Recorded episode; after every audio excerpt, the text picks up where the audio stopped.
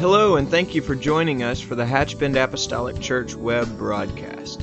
In our society today, some, and yes, sadly, maybe even most, question the value of preaching in their lives. But we still believe what Paul said in 1 Corinthians chapter 1. In essence, Paul preached that God has chosen the foolishness of preaching to save them that believe. And so that's why we still place such a high value on the preached word of God in agreement to the scripture. And so now I'd like to thank you again for joining us for a message from the pulpit of Hatchbend Apostolic Church.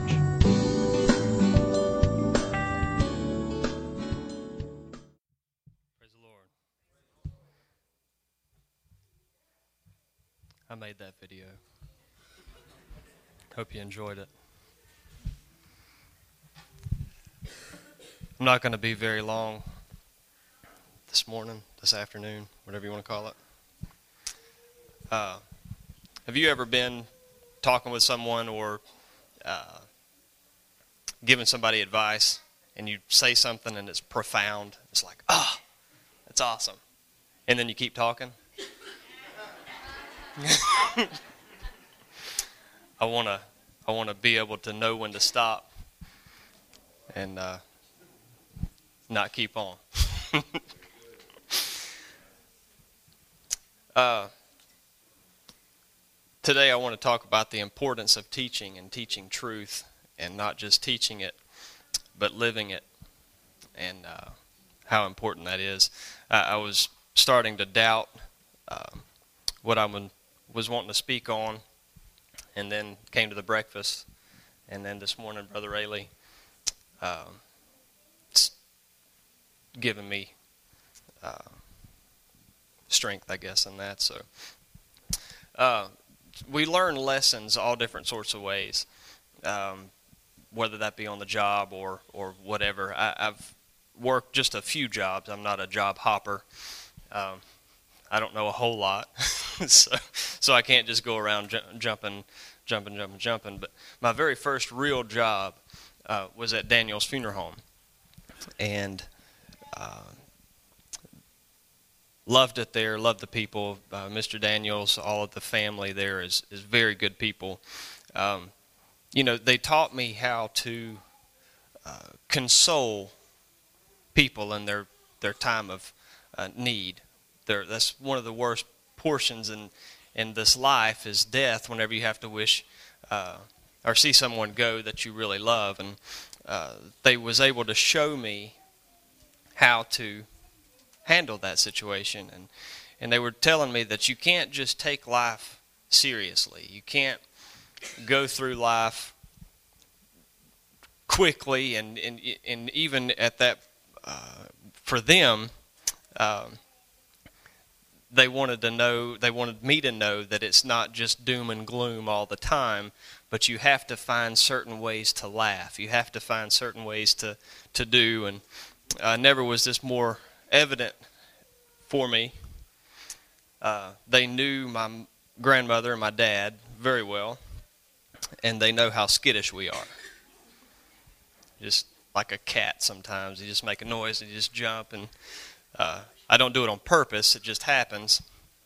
So they sent me to the back at their uh, office in Live Oak, their old office.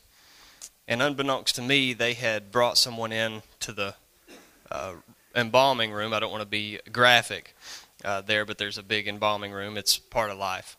Um, and all the lights were off. They sent me to the garage. Well, I had to go through the embalming room in order to get to the garage.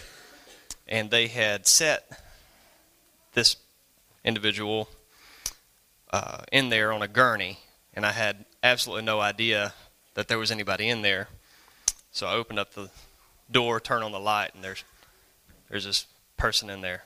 It scared me half to death. I screamed a very long time.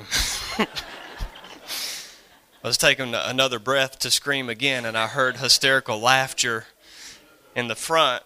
And they, they say that they didn't mean to do that. But I feel like that was otherwise.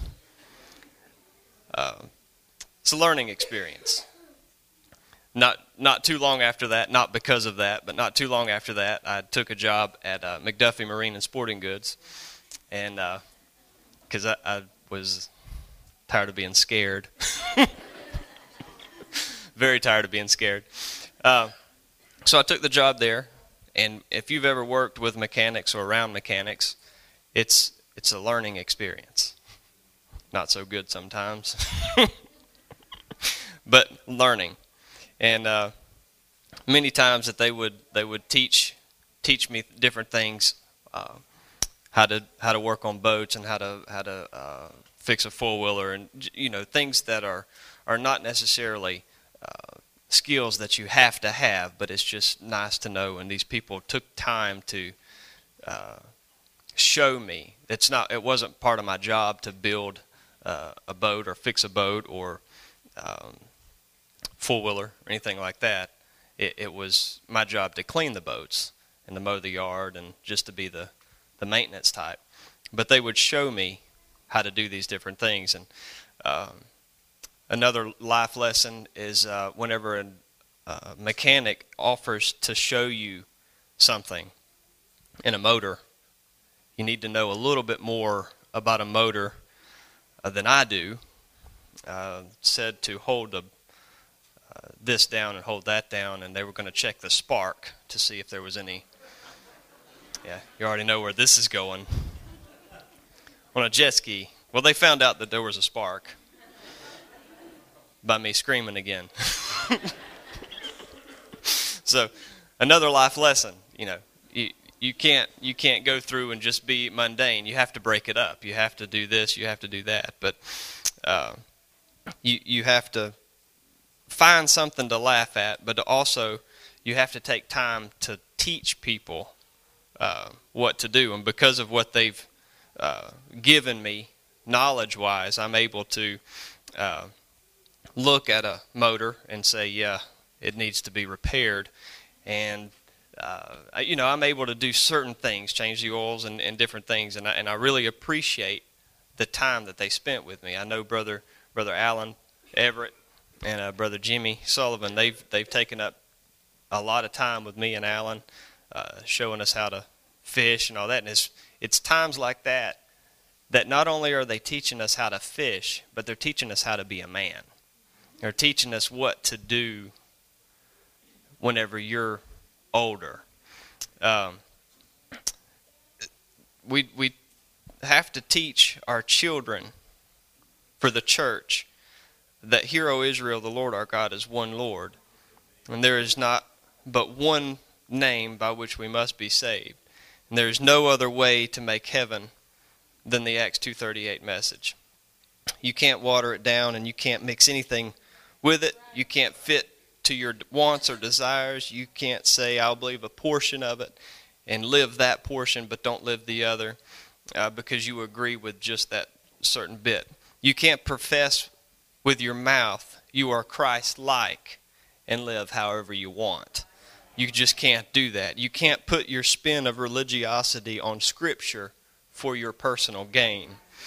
To teach, to teach is not just to stand up here, but to teach is to actually have hands on teaching. You have to say, you know what, this is what you do whenever this situation happens. Do, do we handle every situation correctly? No. Do I handle every situation correctly? No. But I try. I try to measure myself to this. I don't measure myself to others because there's a lot of other people that are better than I am. And I'm okay with admitting that because it's true. I'm better than some of you at some things, but y'all are better than I am. At, Brother Everett, I mean, many, many times was able to just put in a, a thought in the woods. You say, hey, you want to go hunting? Well, yeah. And just take me out there. And then while we're out there looking at deer or, or trying to do something, you know, he just lays something on my heart from his heart. And, and you don't know how many times that that has helped and that just brought me through something and you you can't just sit there and say you know well I'll leave it to pastor or I'll leave it to the the youth team or I'll leave it to the Sunday schools you you just you can't do that. You can, but it won't work. and then and then get mad at us for for your kids' problems. so, sorry about that. But for the teachers, just for just for a few minutes, I know we're all teachers, but if you're actually a teacher or uh, a preacher, a man of team, um, if you hold a title, I want to talk to you for just a second. That if you feel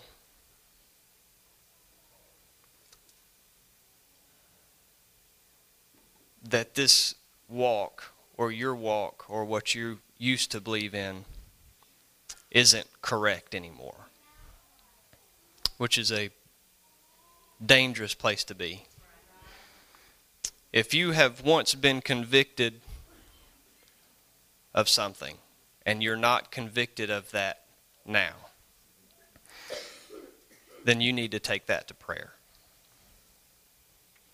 You don't need to teach your spin or your agenda or your warped sense of doctrine to kids. That's wrong. Period. You, just because you have found something or you have been jaded in a certain way, you cannot say to a kid, This is it. If it's in the Bible, you can. You, you, you measure yourself to this. You measure your teaching to this. If you don't agree with this, take it to prayer. Don't take it to your classroom. If you don't agree with what the minister is saying here, don't take it to your classroom. Take it to prayer.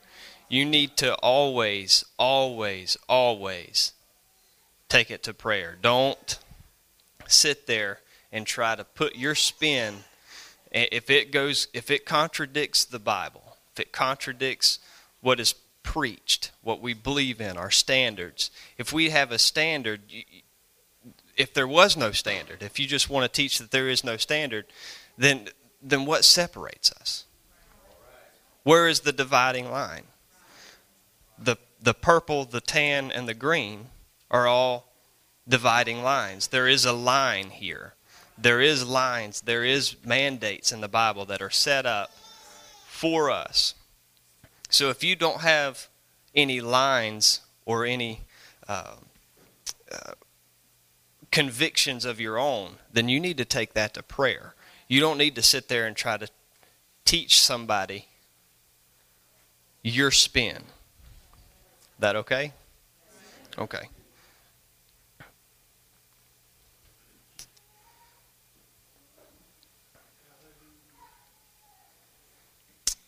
If we don't teach of our heritage, then the next generation will not know. It's it's pretty simplistic. it's it's not brain surgery. I've often wondered what brain surgeons say whenever. So it's not brain surgery. Uh, but it's not. You know, if we don't teach, then that's it. Uh, it's factual. Now, I like to watch um, documentaries. I, am all about trying to advance my knowledge. I'm not a whole uh, library or anything. I, I, did hear one guy say because wanting to um, learn new things, he went up to what he he assumed was the Shoshone uh, Native American uh, a booth in the airport, and and he was went up to the booth and he said, I, I would really like to learn about the uh, Native Americans. And the guy looked at him and said, um, Here at the shoe shine stand? Shoshone? Shoe? Okay. Nope. Nobody? All right. So it's it's true. It needs you need to watch out where you get your your information from. You can't just assume different things. I thought that was funny. Shoshone. Nobody. All right. You'll get that on the way home, maybe. Hopefully, you'll be laughing. Nothing's more apparent that we lose our heritage or our uh, individuality, then then there's there's several different examples. Uh, I'll, I'll, use this example: the um, tribes uh, in South America and different places in um, Africa and, and all. Uh, if they live closer to civilization. If if civilization has crept up to them and, and they're pretty close, what happens is the young generation realizes that that we have you know steel. We have a better uh, a better machete or a better uh, thing like anything like that. We have a little something better that's a tool that they used to use or can use or still use. And what they do is they'll just get that instead of learning how to make their own stuff um, because our stuff is better, quote unquote. And I'm not trying to sit here and say that we need to go back to straw huts and start eating lizards and you know, go that way. I'm not saying that. I'm I'm saying that what we need to do is is hold on to heritage. Hold on to what we were. Hold on to where we have been, but ever more reach for where we're going. Not just saying, well, we're going to replace this with this and replace that with that you can't replace anointing. You can't replace doctrine. You can't replace uh, worship with, with worldly things. In India, on the coast, I was watching this documentary. Now, I, don't know where this where exactly it is. I can't remember. But for hundreds of years, these uh, Indians. Am I correct in saying that? India Indians. Okay, these Indians would build boats from the trees that were on the uh, coast, and not just any trees. They couldn't use palm trees. They had to use uh, like uh, basswood and, and different things. It's a little bit more buoyant, resistant to waterlog. Uh, that's what they had to use. And they would latch these trees together to make this boat go through uh, through the surf. Whenever the surf broke over the top of the boat because there was they were latched together, the water would be able to go through. So the boat would never get filled with water. So they would teach the younger generation how to build these boats. But what they failed to do is to teach the younger person or the younger generation how to replant those trees. So now, fast forward, they're out of the trees. They have no more. So they're having to go to uh, another way. And in five years, in this village, five years, over 60% of the fishermen have had to switch to the new boat, leaving behind the old ways, the old boats. And, and these new boats, though, are, are able to go farther. But their cost is greater.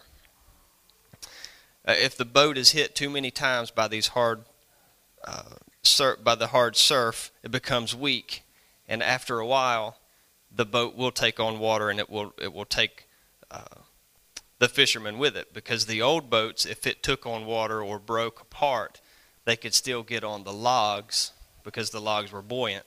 This, the whole boat goes down. So typically, the whole crew is lost uh, whereas before it wasn't. The sad thing is that the mentality of the old has been passed to the next generation. They used all the resources that they could without giving back. They took all the trees uh, and all of that. So now the the young generation is fishing with nets, trying to get uh, a, sh- a specific shrimp. The shrimp has uh, in the very in the surf portion, uh, that's where their nursery is, so to speak. That up up at the shallow water, that's where the the safe haven is. Well, they fish that to get the fry, which is the baby shrimp, and whenever they do that, they put everything out on a on a um, on the beach and take only the fry and leave everything else to die. So all of the fish that are coming up in there, there's there's no more babies. So they're using all of their resources. That mentality of of not giving back, of not teaching conservation, or if you want to call it conservation, or not teaching that we don't need to just give and take and take and take and take, but we need to also give. And uh, a lot of times, it's it's hard to give. You know, it, it's hard to say. You know, I, will I'll take this time out and I'll take that time out and I and I'll go to the church or I'll take a young person to uh, go do something, anything, not anything, but you know what I mean. You don't want to do anything. That could be bad. But there will be a cost. There will be a cost if we don't make up in our mind that this is right, this is true, and then not only do that, but teach it. What happens when you get when you point out every little fault and defect and wrong? When you say, I can't believe this one or that one got up and sang or prayed, or I can't believe they wore that, or the preacher really, or, or you or you say the preacher really read their mail eh, to them. They need to I'm glad the preacher taught on that because I'm glad they got that for somebody else, not for you. What happens whenever you do that? You're you're planting seeds in your kids. You're showing them how to look for the negative. Period. You're showing them how to look for faults and insecurities. And, and what that's going to do is that's going to breed in them uh, uh, a hardness of their heart towards the church in general. It can it can do that. So the cost could be great. I'm reminded of this, and this is in closing. So if you want to, I like whenever Brother Boyette is on the piano because it makes the mood just so much nicer going. I wish I could hire him to follow me around a keyboard. Kidding. In Ezra 3 11, 12, and 13. And they sang together by course in praising and giving thanks unto the Lord, because he is good. For his mercy endureth forever toward Israel. And all the people shouted, with a great shout when they praised the Lord, because the foundation of the house of the Lord was laid.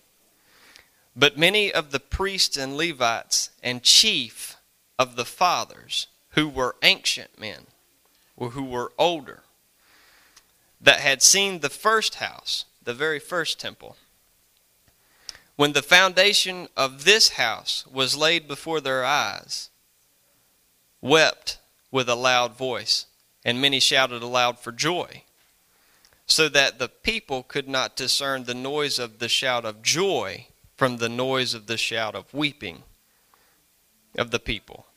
For the people shouted with a loud shout, and the noise was, heard afar off. Here's the problem the elders remembered how the church used to be. They remembered and was able to worship in a house that had the Ark of the Covenant. But the younger generation had learned to worship in a house with no ark, with no anointing. They had learned how to have church without power, without anointing. And that's why the ancient or the elders wept, because they knew the young generation was, was coming up and they were wrong. Psalms 52, 1 through 9. Why boastest thou thyself in mischief, O mighty man? The goodness of God endureth continually. Thy tongue devises mischiefs like a sharp razor, working deceitfully. Thou lovest more than God than good and lying rather than speaking righteousness, Selah, which is to think about that. Thou lovest all devouring words, and thou, O thou deceitful tongue, God shall likewise destroy, destroy thee forever. He shall take thee away and pluck thee out of thy dwelling place, and root thee out of the land of the living. Selah. The righteous also shall fear, shall see and fear, and shall laugh at him. Lo, this is the man that made not God his strength, but trusted in the abundance of his riches. He didn't trust God because he had this, he had enough money. He could do it on his own and strengthened himself in his wickedness. But David said, But I am like a green olive tree in the house of God. I trust in the mercy of God forever and ever. I will praise thee forever because thou hast done it, and I will wait on thy name, for it is good before thy saints. In order to understand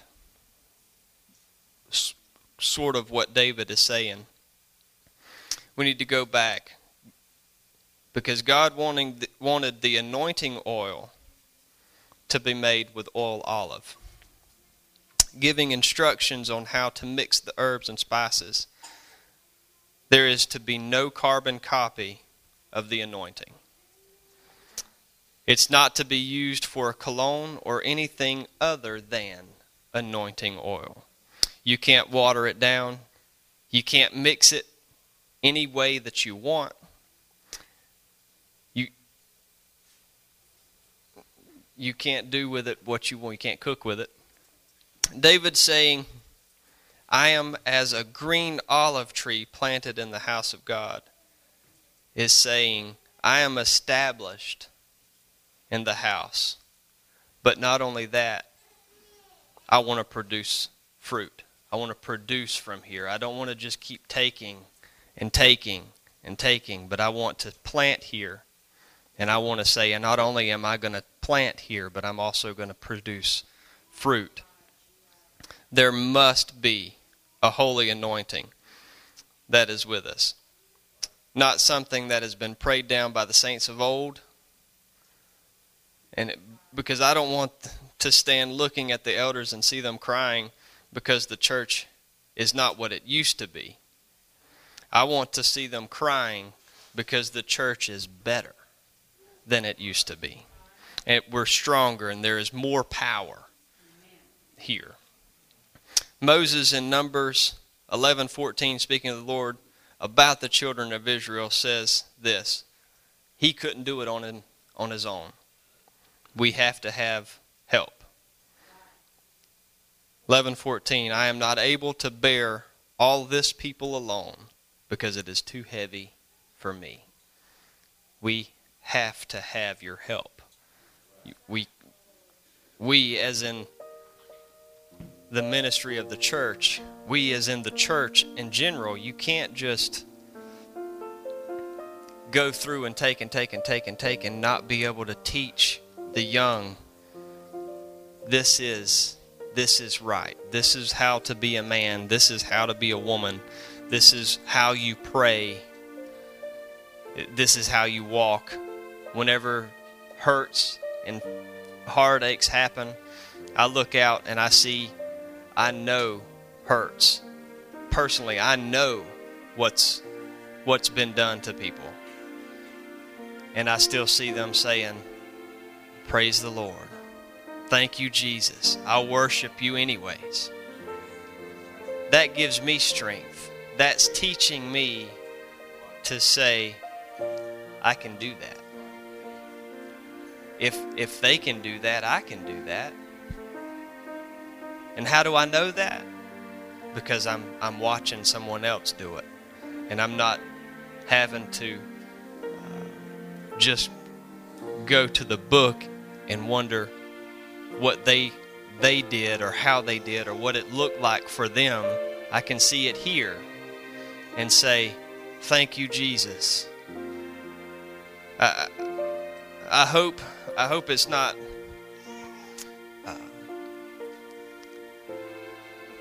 I hope this isn't in vain or I hope that you know what I'm trying to get across has come across. I'm not trying to say that it's all your responsibility and not mine or but it, it, it's all of ours. It's a group effort to to study the word to if if we find something that's not right that we think that we think is not right. Because honestly, I've I've read things in the Bible that that I quite frankly I don't want to do.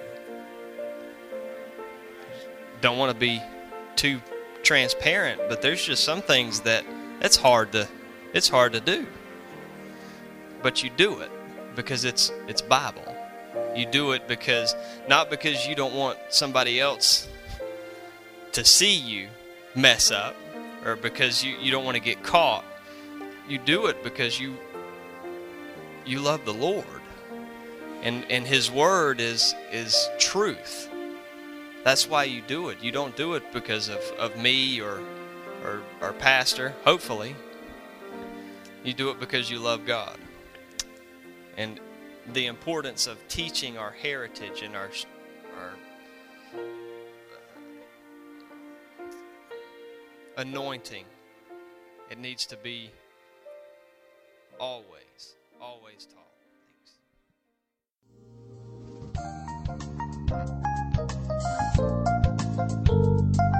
This message has been brought to you today by the Media Ministry of Hatchbend Apostolic Church.